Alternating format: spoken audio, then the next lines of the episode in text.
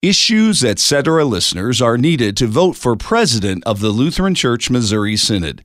Every LCMS congregation has the right to vote through a pastoral and a lay voter, two voters per congregation or parish.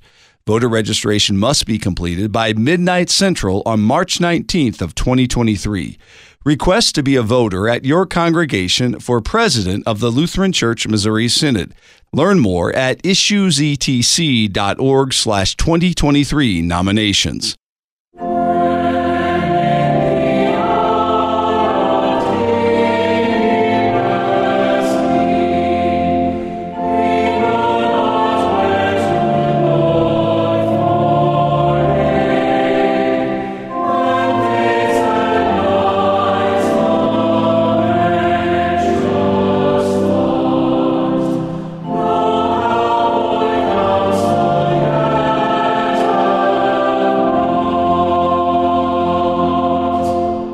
Lutheran Public Radio Choir with the hymn When in the Hour of Deepest Need. We'll be singing that this coming Sunday in many churches, and it is deeply rooted in the gospel reading for this coming Sunday, where a Canaanite woman approaches Jesus.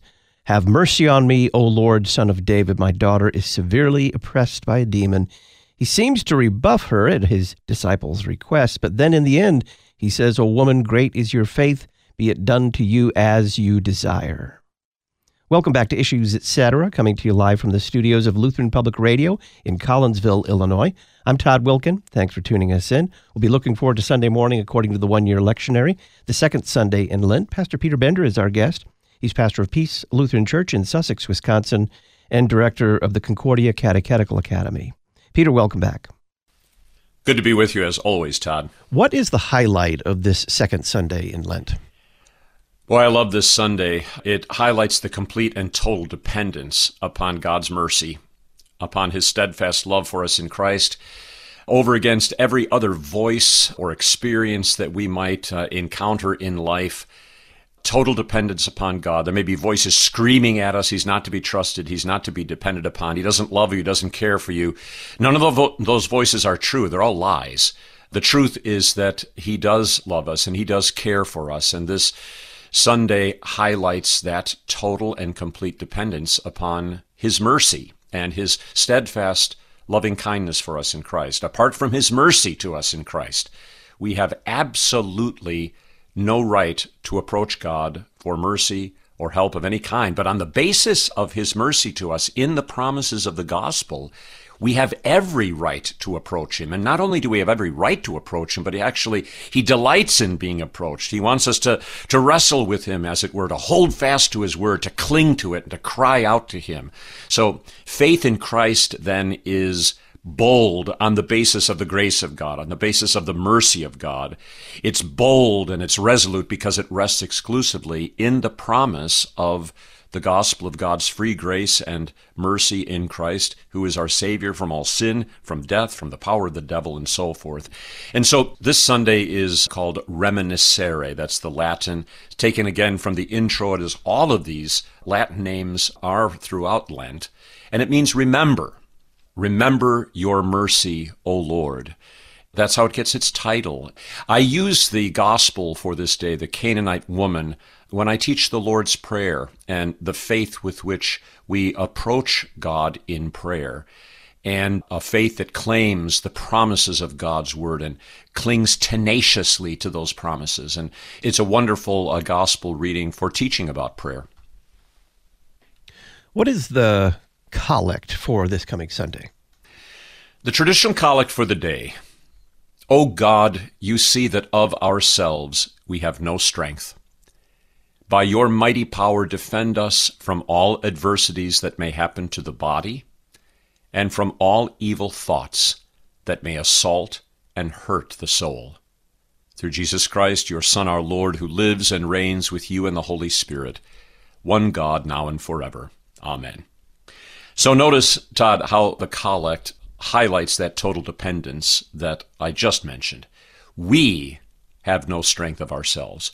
We have no strength of ourselves. God's almighty power, which in the contours of this Sunday's readings is in the gospel of his Son.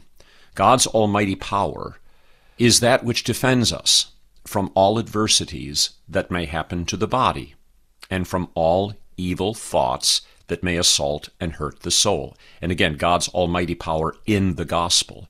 So we might ask, what are the adversities that strike the bodies of Christians? We should think of things like sickness, physical infirmity.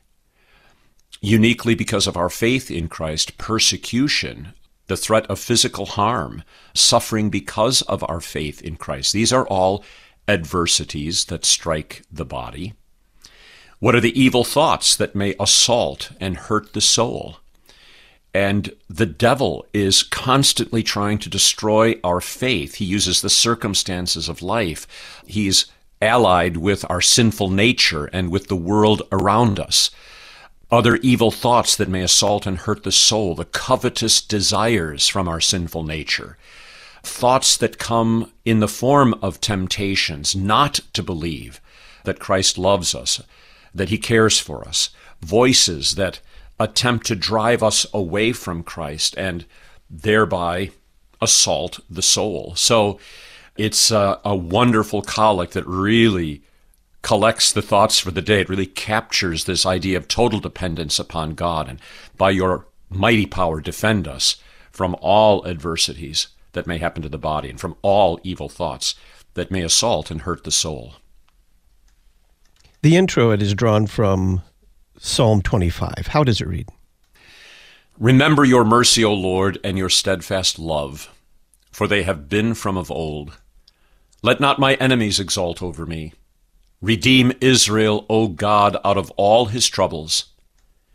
To you, O Lord, I lift up my soul. O my God, in you I trust. Let me not be put to shame. Remember not the sins of my youth or my transgressions. According to your steadfast love, remember me, for your goodness' sake, O Lord. Good and upright is the Lord. Therefore he instructs sinners in the way. For your name's sake, O Lord, pardon my iniquity, for it is great. Glory be to the Father, and to the Son, and to the Holy Spirit. So, you notice, Todd, on the basis of the Latin title for this Sunday reminiscere, how often remember is in this introit psalm, the selections from chapter 25 of Psalm 25. Remember your mercy, O Lord, and your steadfast love. Remember not the sins of my youth or my transgressions. And then, according to your steadfast love, remember me. So, this concept of remembering is significant when we ask God to remember us, it's not because He's forgotten us, but we're asking Him to act on the basis of His promise.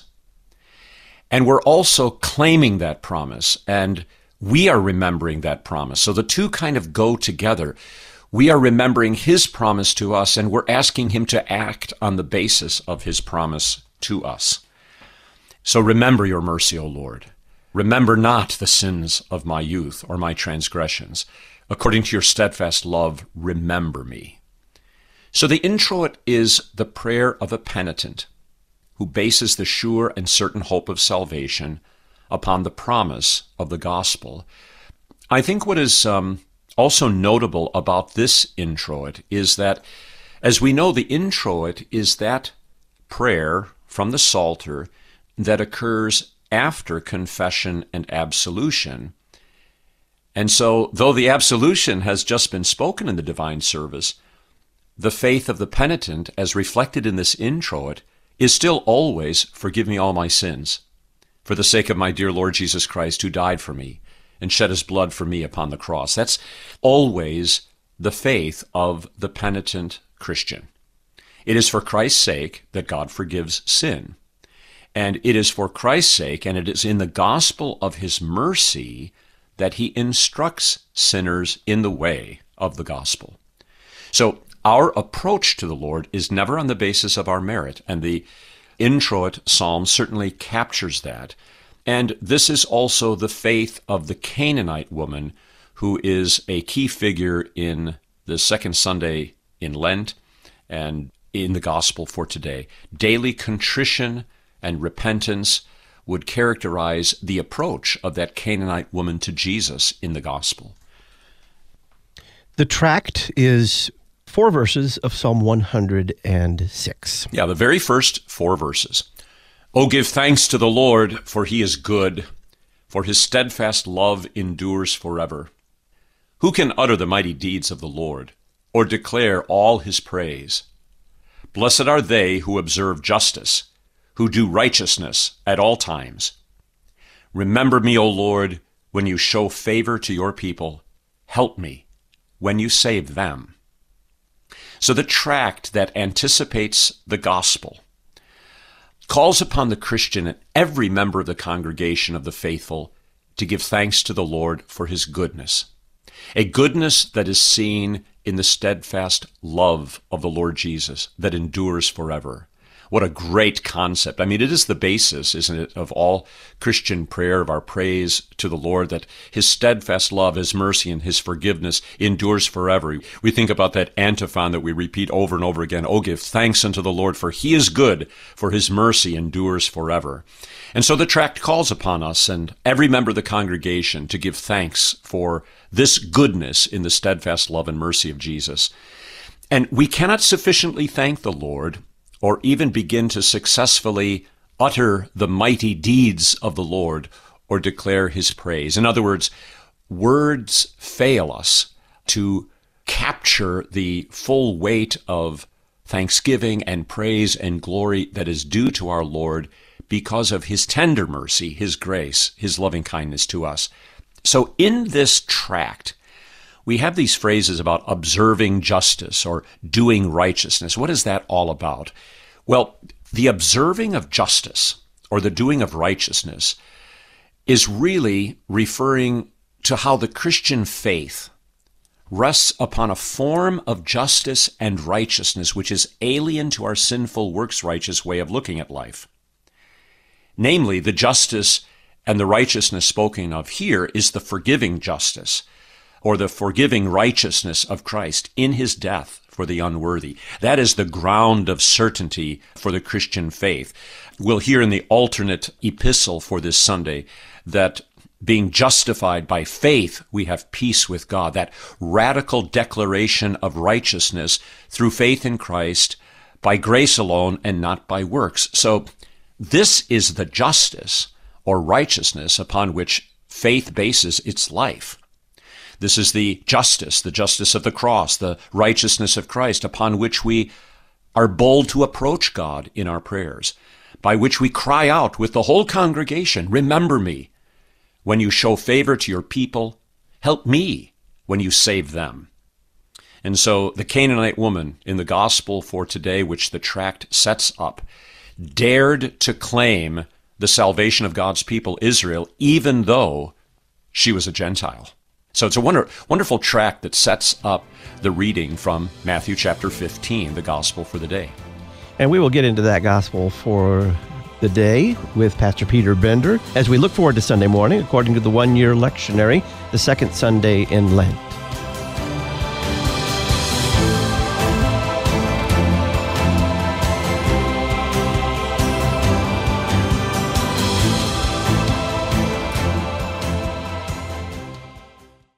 Church music directors can find a new community at Prelude to Postlude, the CPH Music blog.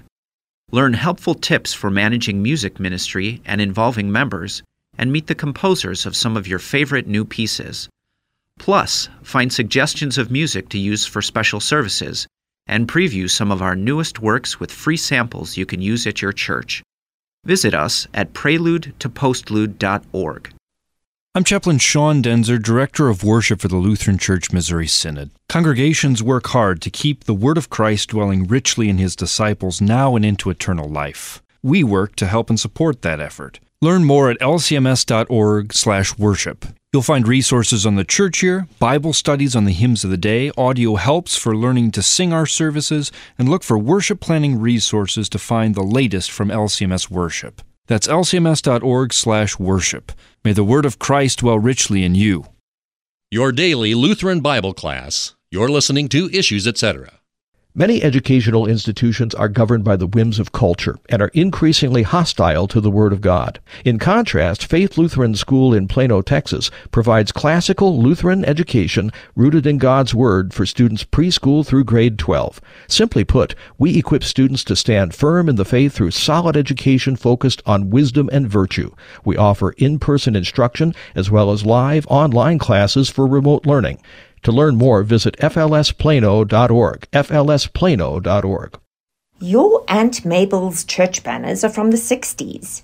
They were quite something in the day, especially the psychedelic bell bottoms. But now the colours have faded, the tassels fell off years ago, and the hand stitched letters are skew.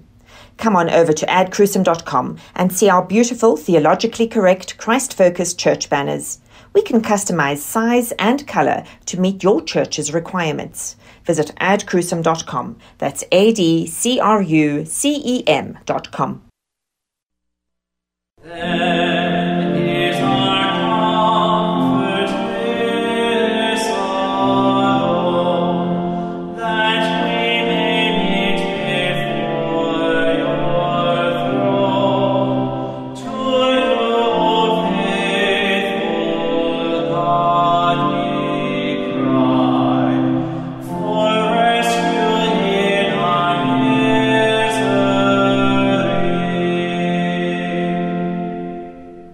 two of the hymn When in the Hour of Deepest Need. We're looking forward to Sunday morning, according to the one year lectionary, with Pastor Peter Bender of the Concordia Catechetical Academy. The gospel reading, as you mentioned before, is Matthew 15, beginning at verse 21 through 28. Take us through it. Jesus went away from there and withdrew to the district of Tyre and Sidon. So he's leaving the realm of the Israelites predominantly into Tyre and Sidon, Phoenicia, the realm of the Canaanites or Gentiles.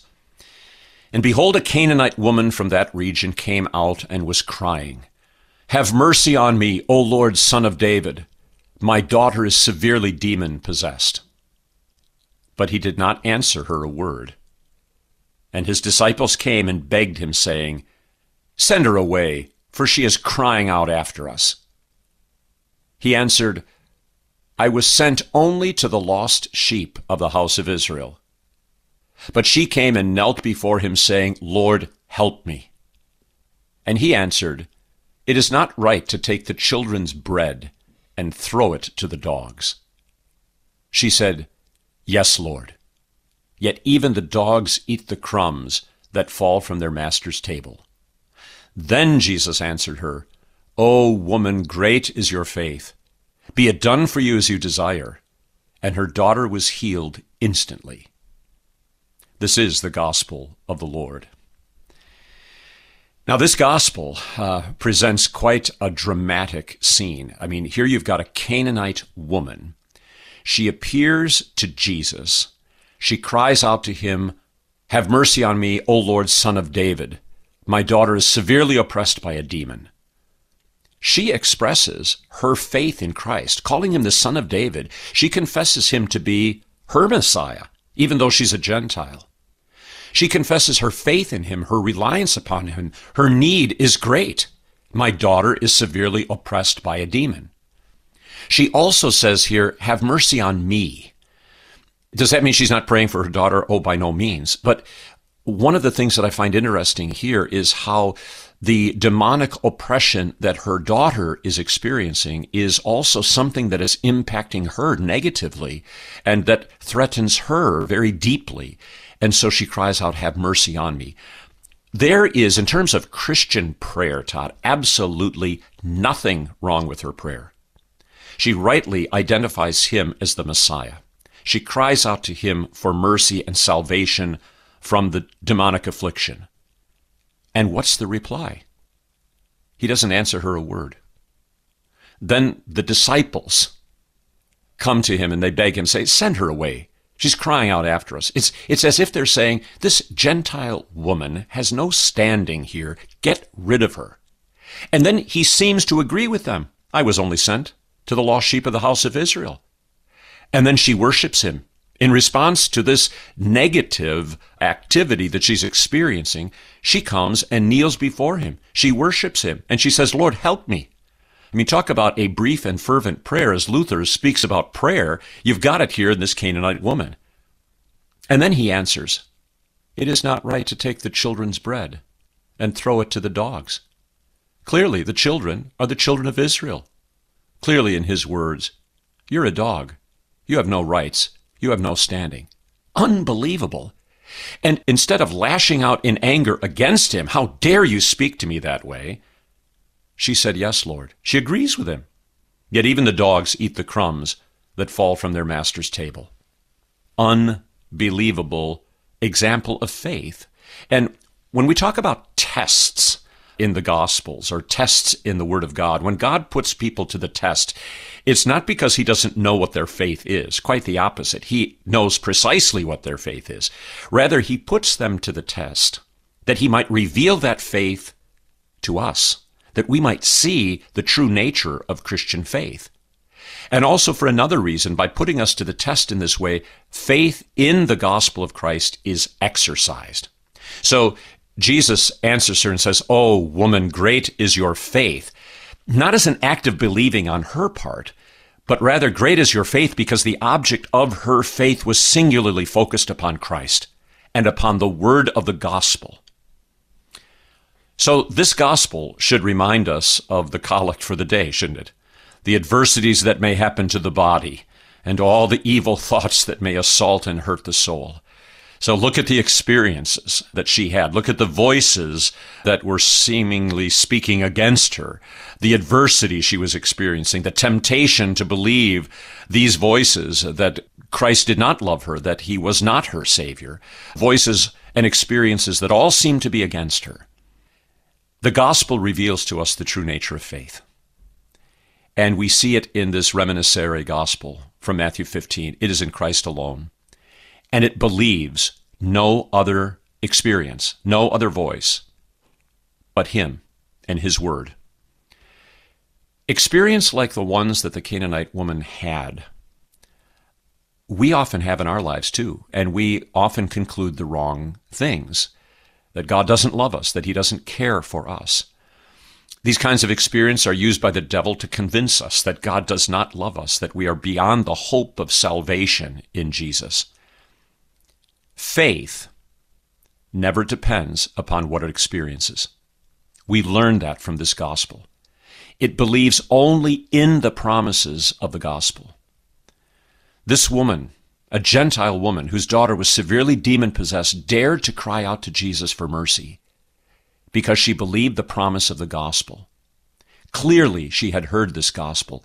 Clearly, she had come to know it from Jesus' own preaching and also from the promises of the gospel in the Old Testament. She believed that Jesus was, in fact, the Son of David, who came into the world to save sinners. And he did so according to the promise of salvation made to Abraham. In you, Abraham, and in your seed, all the nations of the earth would be blessed. She's part of all nations. All the nations would be blessed through the seed of Abraham. And despite her experiences with a demon possessed daughter, and the apparent silence and rebuke by Jesus and his disciples, she would not let go of that word of the gospel.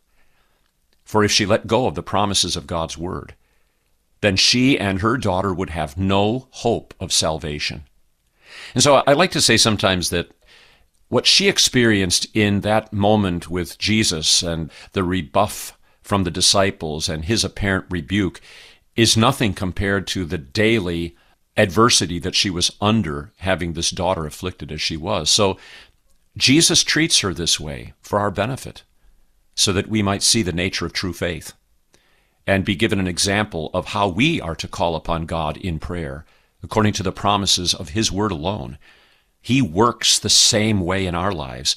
He uses the struggle with sin, the experiences of a fallen world, to strip us of all reliance upon ourselves, and to incite us to call upon His Word of grace in every trouble.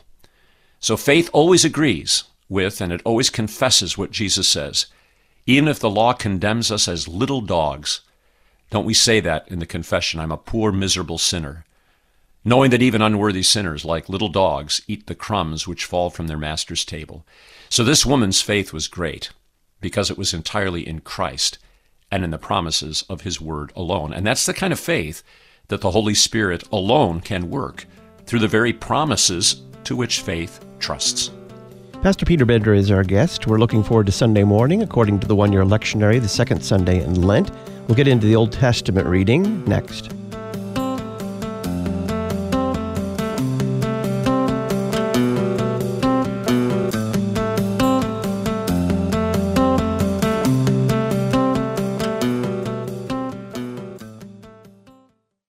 If then you have been raised with Christ, seek the things that are above where Christ is, seated at the right hand of God. Things above, that's the theme for this year's hymn sing at the Issues Etc. Making the Case Conference. The bridegroom soon will call us. Jerusalem the Golden, Wake Awake for Night is Flying, and a whole bunch more. You don't want to miss it. Making the Case is Friday, June 16th and Saturday, June 17th at Concordia University, Chicago. Learn more at issuesetc.org. Deaconesses are women trained to share the gospel of Jesus Christ through works of mercy, spiritual care, and teaching of the Christian faith. The word deaconess means servant. Find out more on how you can serve in the Lutheran Church Missouri Synod through the vocation of deaconess at lcms.org slash deaconess. Working in faith, laboring in love, remaining steadfast in the hope of our Lord Jesus Christ. LCMS Deaconess Ministry lcms.org slash deaconess. Memoria Press is a family run publisher of classical Christian education materials for homeschools and private schools. Every page of the Memoria Press curriculum leads students to a mastery of content, an understanding of the classical heritage of the Christian West, and an appreciation of truth, goodness, and beauty. If you're interested in learning more, visit memoriapress.com and use the coupon code LPR23. Memoria Press, saving Western civilization one student at a time. memoriapress.com. Do you know the fastest growing religious group in the United States? Is it Roman Catholics? Nope. It's not Protestants either. Rather, it's those who mark none on religion's preference surveys. They don't belong to any particular denomination. They still believe in some sort of spiritual being and reality, but they don't believe and don't claim adherence to any particular religious group. The March issue of the Lutheran Witness picks up the question of the nones. To learn more, visit witness.lcms.org. The Lutheran Witness, helping you interpret the world from a Lutheran perspective. Real Reformation Radio. You're listening to Issues Etc.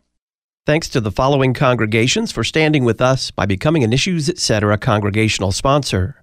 Beautiful Savior Lutheran, Milton, Washington, Concordia Lutheran, Sikeston, Missouri, Grace Lutheran, Wichita, Kansas, Hope Lutheran, Spokane Valley, Washington, Mount Olive Lutheran, Duluth, Minnesota, Our Savior Lutheran, Milford, Illinois, Redeemer Lutheran, Scottsdale, Arizona, St. John Lutheran, Ray, Michigan, St. Paul Lutheran, Parkersburg, West Virginia, Trinity Lutheran, Vilonia, Indiana, and Redeemer Lutheran, East Englewood, Florida. Find out how your confessional Lutheran church can support this worldwide outreach by including issues, etc., in your mission or advertising budget. Just go to issuesetc.org, click Support Donate, and print a one page flyer. When your congregation becomes an Issues Etc. sponsor, we'll publicize your church on the podcast, at our website, and in the Issues Etc. journal.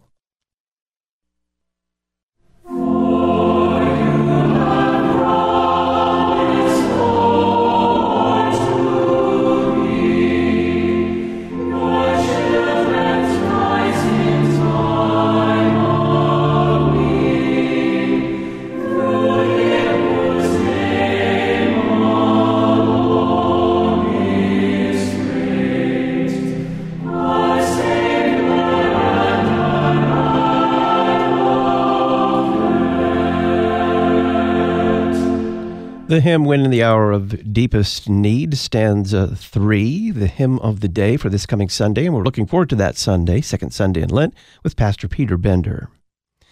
The Old Testament reading is Genesis 32, verses 22 through 32. Take us into it. It is about Jacob, and he is returning with his family uh, to the land of Canaan. And it reads That same night, Jacob arose and took his two wives his two female servants, his eleven children, and crossed the ford of the Jabbok. He took them and sent them across the stream and everything else that he had. and Jacob was left alone. And the man wrestled with him until the breaking of the day. When the man saw that he did not prevail against Jacob, he touched Jacob's hip socket. And Jacob's hip was put out of joint as he wrestled with the man. Then the man said, Let me go, for the day is broken. But Jacob said, I will not let you go unless you bless me. And the man said to him, What is your name? And he said, Jacob. Then he said, Your name shall no longer be called Jacob, but Israel, for you have striven with God and with men, and have prevailed. Then Jacob asked him, Please tell me your name. But he said, Why is it that you ask my name? And there he blessed him. So Jacob called the name of the place Peniel, saying, For I have seen God face to face, and yet my life has been delivered. The sun rose upon him as he passed Penuel, limping because of his hip. Therefore, to this day, the people of Israel do not eat the sinew of the thigh that is on the hip socket, because he touched the socket of Jacob's hip on the sinew of the thigh. This is the word of the Lord. So here we have Jacob. He is on his way back to the land of Canaan. After having res- served his uncle Laban for many years, he married Leah, he married Rachel, he had their two servants as wives, he had raised and been blessed with a large family. And he is finally returning to the land of Canaan and to the house of his father. He was on his way to meet his twin brother Esau, who had vowed to kill him the last time he had seen Jacob. For Jacob had first taken the birthright that belonged to Esau, and then he swindled Esau out of his father's blessing with the help of his mother. And so Jacob is on his way back, and he sends the family on ahead, and he's left alone. And Jacob's wrestling match with the Lord, that is the man of God with whom he is wrestling, is an Old Testament narrative that is parallel to the Canaanite woman's wrestling match, if you will, with Jesus in the gospel for the day. So the Old Testament reading and the gospel go together very well, and they illustrate many of the same lessons. Jacob's own version of a thorn in the flesh, if you will, given him by God in the hip socket, would remind him for the rest of his life of his total dependence upon God's grace. And to use St. Paul's language, how God's grace would be sufficient for him in his weakness. And I think that it's the case of the Old Testament patriarchs, Abraham, certainly, Isaac, Jacob now, that they learn dependence upon the Lord through the things that they suffer. If you think of Jacob before he set out to his uncles, before he had a family, you could characterize him as a man who had a great deal of confidence in himself, a great deal of arrogance, a great deal of pride. By this time, when he returns, a lot of that pride has been stripped from him and crucified. And that's what God does. He works through the struggles, the adversity, the suffering of our life to strip us of all self reliance that we might learn this total dependence upon Him. Surely the adversity that the Canaanite woman went through taught her that. And the adversity and the struggle and the hardship that Jacob went through taught him the same thing. So he calls the place Peniel. Why? Because he had seen God face to face.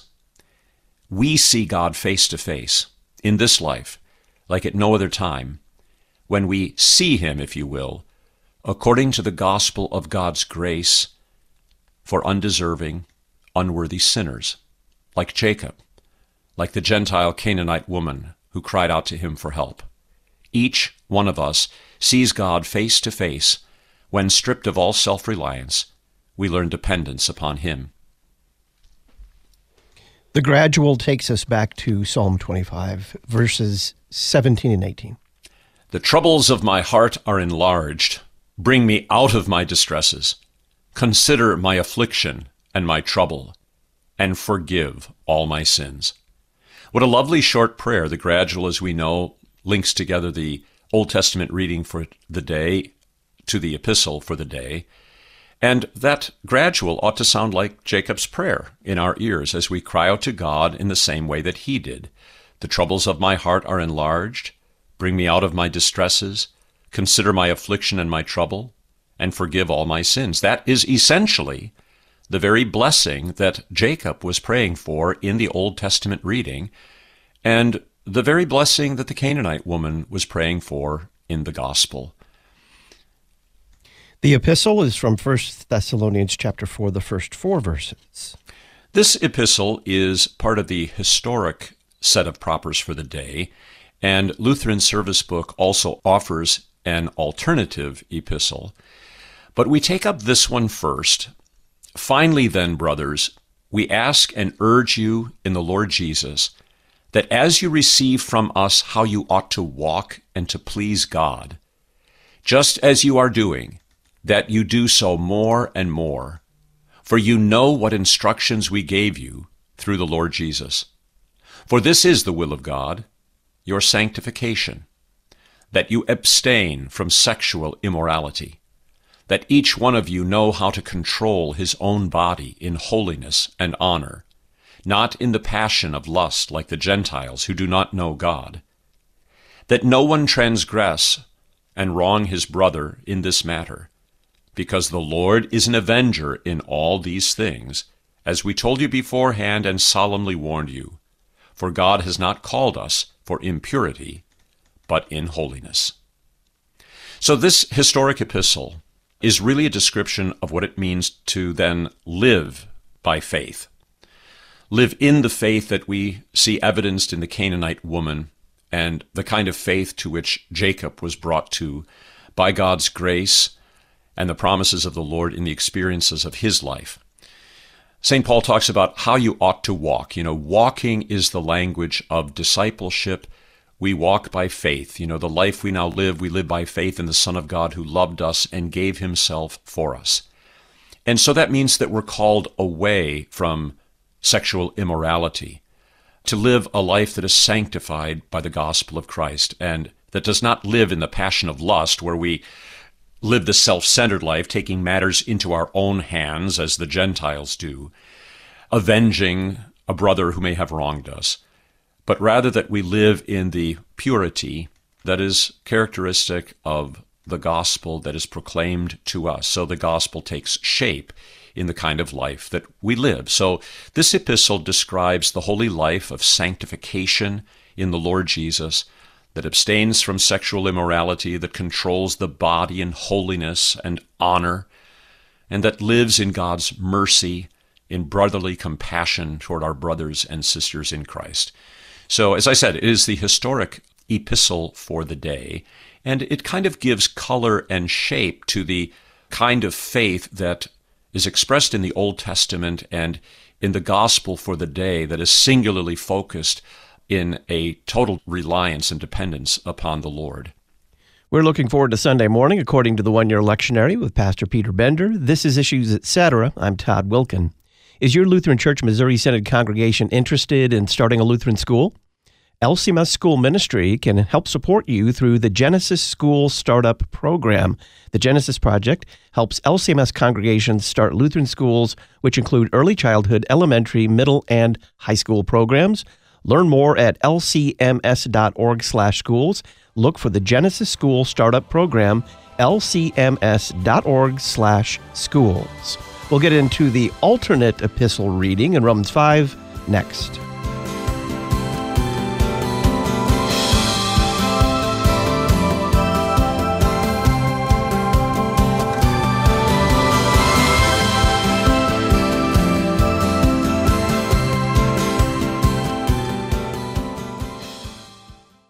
When defending a biblical doctrine or practice, have you ever been accused of not caring for the lost? I've written a column in the latest issues, etc. journal titled Playing the Mission Card. We'll send it to you for free.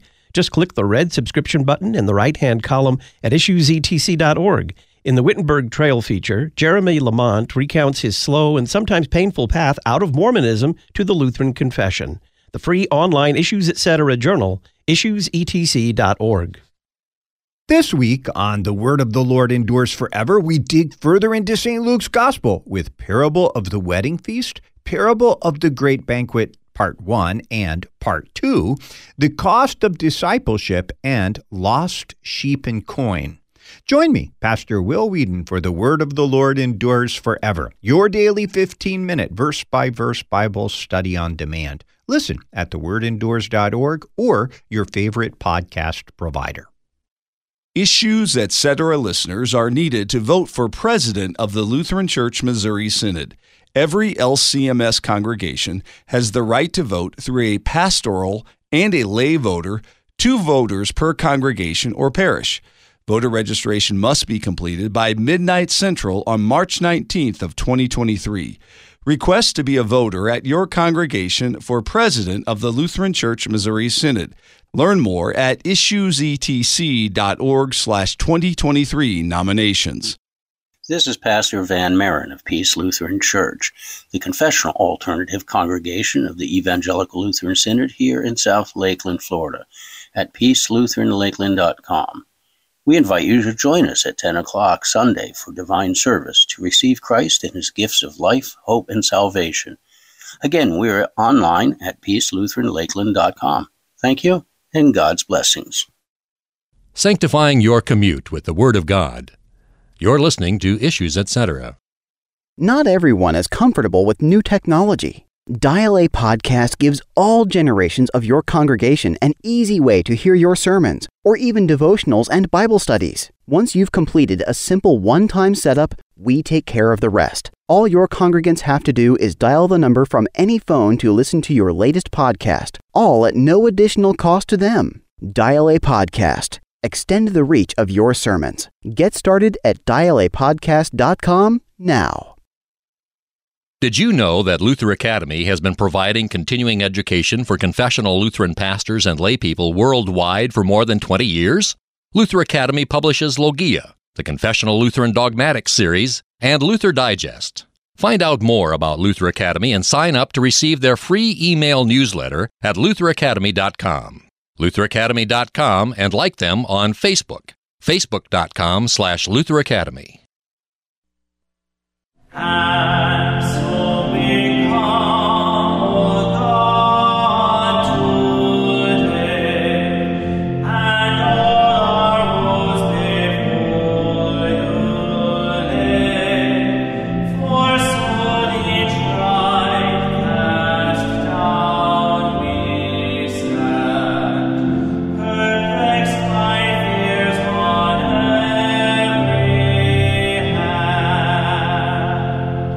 Stanza four of the hymn When in the Hour of Deepest Need. We'll be talking about that hymn in a few minutes with Pastor Peter Bender as we look forward to Sunday morning according to the one year lectionary. We talked about the appointed epistle reading. There's also an alternate epistle from Romans 5, the first five verses.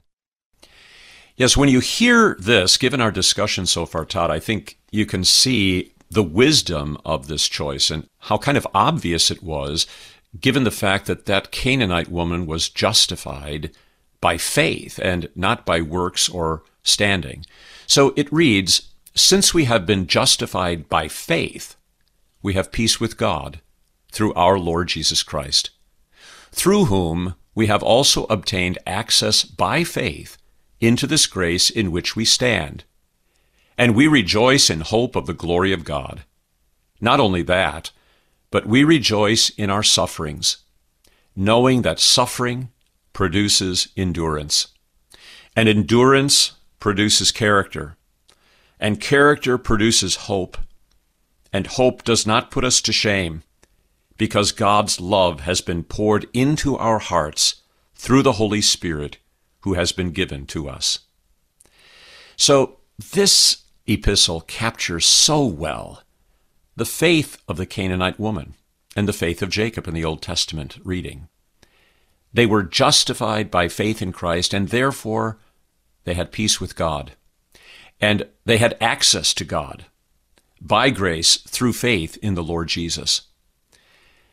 We rejoice in suffering, as this epistle says, because God uses it, as he did for the Canaanite woman and for Jacob, to produce endurance, character, and hope in Christ that was not put to shame. So we rejoice in our sufferings, knowing that suffering produces endurance, endurance produces character, character produces hope, and hope does not put us to shame. And the Canaanite woman was not put to shame. You know, her response, I would talk about the miracle of faith that had been wrought in her by the Holy Spirit through the word of the gospel, is why she clung so tenaciously to Jesus. For to let go of him would be to let go of her salvation. So we rejoice in our sufferings, knowing that suffering produces endurance. It did for her. Endurance produces character. We see that in her. Character produces hope. We see that in her, and that hope did not put her to shame.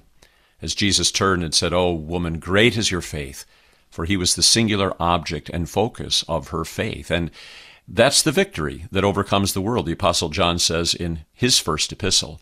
Even that faith that clings to Christ and does not let go of him. And I think it's important to underscore that this is a miracle. You know, in the Gospels, when these people encounter Jesus, who cry out as this woman did, Son of David, have mercy upon me. My daughter is severely demon possessed. Clearly, she and all of these others that fall down and worship Jesus have had an encounter with his word and an encounter that was so powerful that it converted their hearts. It brought them to contrition and to repentance and to faith in him that was a bold faith and that cried out to him in their time of need. And so there's great unity, isn't there, and great harmony in how these propers work together to highlight the power of the gospel and how faith's strength and how faith's consolation is always outside of itself in the object of faith, which is Christ and therefore his word, because we know of no Jesus except that Jesus who comes to us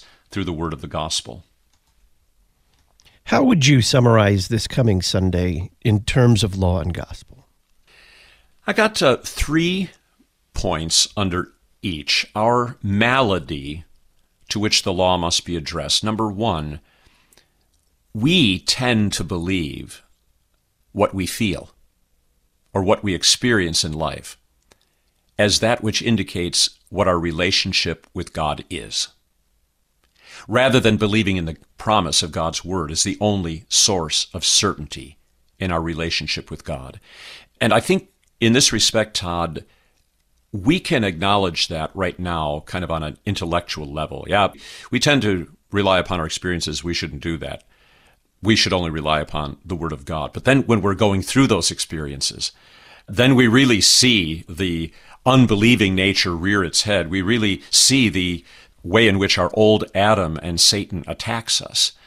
And so this is what's so helpful about a Sunday like this because you have an example there that you can explore in the experiences that this Canaanite woman went through, not only with the disciples and with Jesus' seeming rebuke, but also what she no doubt went through for who knows how long, how many years perhaps, with a daughter that was severely demon possessed.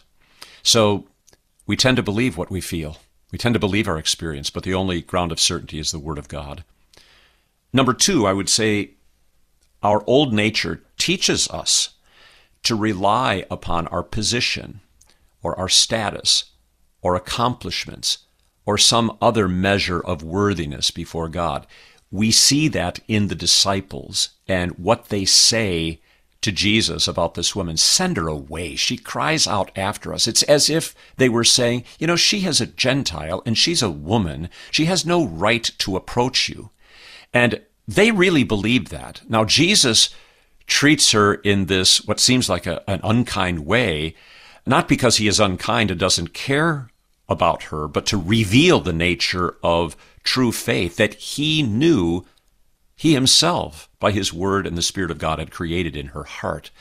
But we do see in the disciples this perennial tendency that our old nature has to believe in our position, to believe in our status, to believe we're children of Abraham, believe in our accomplishments, or some other measure of worthiness. Number three, we falter in our prayers and do not hold on to the promises of God's Word. We don't wrestle with Him. We don't insist upon His blessing when we're suffering under the cross of affliction. And that's what we ought to do. But instead, we give up, we turn away. And that turning away is an idolatry that looks for help and comfort or relief or the answer to our prayers somewhere else but in the promises of God's Word. I think one of the things that Jacob learned as is evidenced in that Old Testament reading, is he really did learn through the afflictions of his life there is only one source of deliverance and help and comfort, and it is in my God. My God who has made a promise to me, and I don't deserve it, I haven't earned it, I'm not worthy of it, but he made a promise, and I'm going to hold him to it. And that is precisely the kind of faith that we are called to, and that is precisely what we're called to do in our prayers. So that leads us, I guess, into the unique gospel for the day. And the first thing I'm going to say is I'm going to articulate that gospel by speaking the words of the Canaanite woman Dogs eat the crumbs that fall from their master's table. That's good news. Are you a dog? Do you feel like a dog? Does the Word of God proclaim to you that you're a sinner, that you have no standing before God, that you deserve temporal and eternal damnation? Well, dogs eat the crumbs that fall from their master's table. And this is the Lord's greatest delight to comfort, to feed, to nourish us with his mercy. Number two, the gospel proclaims the love and mercy and forgiveness of the Lord Jesus that supersedes any other voice that may contradict or speak against it. So it's incumbent upon the preacher, I think, on this Sunday to extol in every way imaginable that the Word of God and the promises of the gospel are absolutely true and that they are more sure and certain than the promises of any other voice or any other experience. They're more sure and certain, Luther would say, than the sense of life itself. That's my third point. The word of the gospel is more sure and is more certain than the sense of life itself. So the gospel proclaims the love and mercy and forgiveness of the Lord Jesus, and it supersedes any other voice that may contradict or speak against it. I think, Todd, that's what the hymn of the day, when in the hour of deepest need, captures as well. All these kinds of themes that we've been talking about. You know, when in the hour of deepest need we know not where to look for aid, when days and nights of anxious thought no help or counsel yet have brought then is our comfort this alone, that we may meet before your throne. To you, O faithful God, we cry for rescue in our misery. For you have promised, Lord, to heed your children's cries in time of need, through him whose name alone is great, our Savior and our Advocate. And so we come, O God, today, and all our woes before you lay, for sorely tried, cast down we stand, perplexed by fears on every hand. O from our sins, Lord, turn your face. Absolve us through your boundless grace. Be with us in our anguish still. Free us at last from every ill. So we with all our hearts, each day, to you our glad thanksgiving pay, then walk obedient to your word, and now and ever praise you, Lord. I thought reading all of those six stanzas of the hymn of the day was just so appropriate as they captured the Old Testament, both epistle readings and the gospel for the day, and the unique comfort that we receive from what Jesus gives to this dear woman. Pastor Peter Bender is pastor of Peace Lutheran Church in Sussex, Wisconsin, and director of the Concordia Catechetical Academy. Peter, thank you. Thank you, Todd. Thursday on Issues Etc., we'll talk with Dr. Gene Edward Veith about the conservative and Christian resistance to Hitler. We'll discuss studying God's Word in the Christian Home with Pastor Joshua Hayes, and we'll respond to your email and the Issues Etc. comment line. I'm Todd Wilken. Thanks for listening.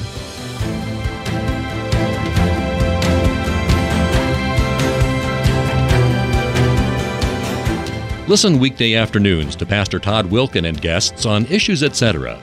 Issues Etc. is a listener supported program. Your financial support is vital for the continuation and expansion of this worldwide outreach. Our mailing address, issues, etc. P.O. Box 83, Collinsville, Illinois 62234. Box 83, Collinsville, Illinois 62234. You can also donate at our website, issuesetc.org. Issues Etc. is a production of LPR, Lutheran Public Radio.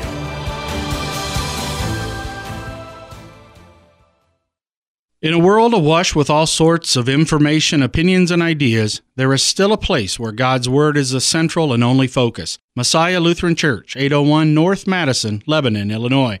At 9 o'clock on Sunday mornings, God's people gather there to listen to Him. There you will find His words of law and gospel, and of course, our Lord's Holy Supper. Bible classes focus on the Bible and the Lutheran confessions. Come, listen, believe, and live, and check out our website at messiahlebanon.org.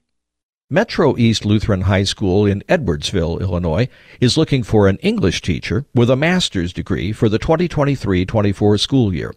Edwardsville is 30 minutes from downtown St. Louis.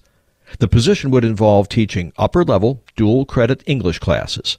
For more information, send an email to Principal Jay Krause, J A Y K R A U S E, at melhs.org. Jay Krause at melhs.org. College Preparation Station in Maryville, Illinois offers ACT, SAT, and PSAT test prep, scholarship application classes, college and career counseling, and more. Hi, this is Lori Konski, President of College Preparation Station. We have helped our students obtain more than $7 million in tuition scholarships in 12 years. Find out more at cpsprep.com. Let us help you create a vision and find your future. The College Preparation Station in Maryville, Illinois, cpsprep.com. Lutheran Talk. The cause of our salvation doesn't lie within us, but instead it lies outside of us, namely in the mercy of our God who sends his Son to live and die and rise again for us. Lutheran Music.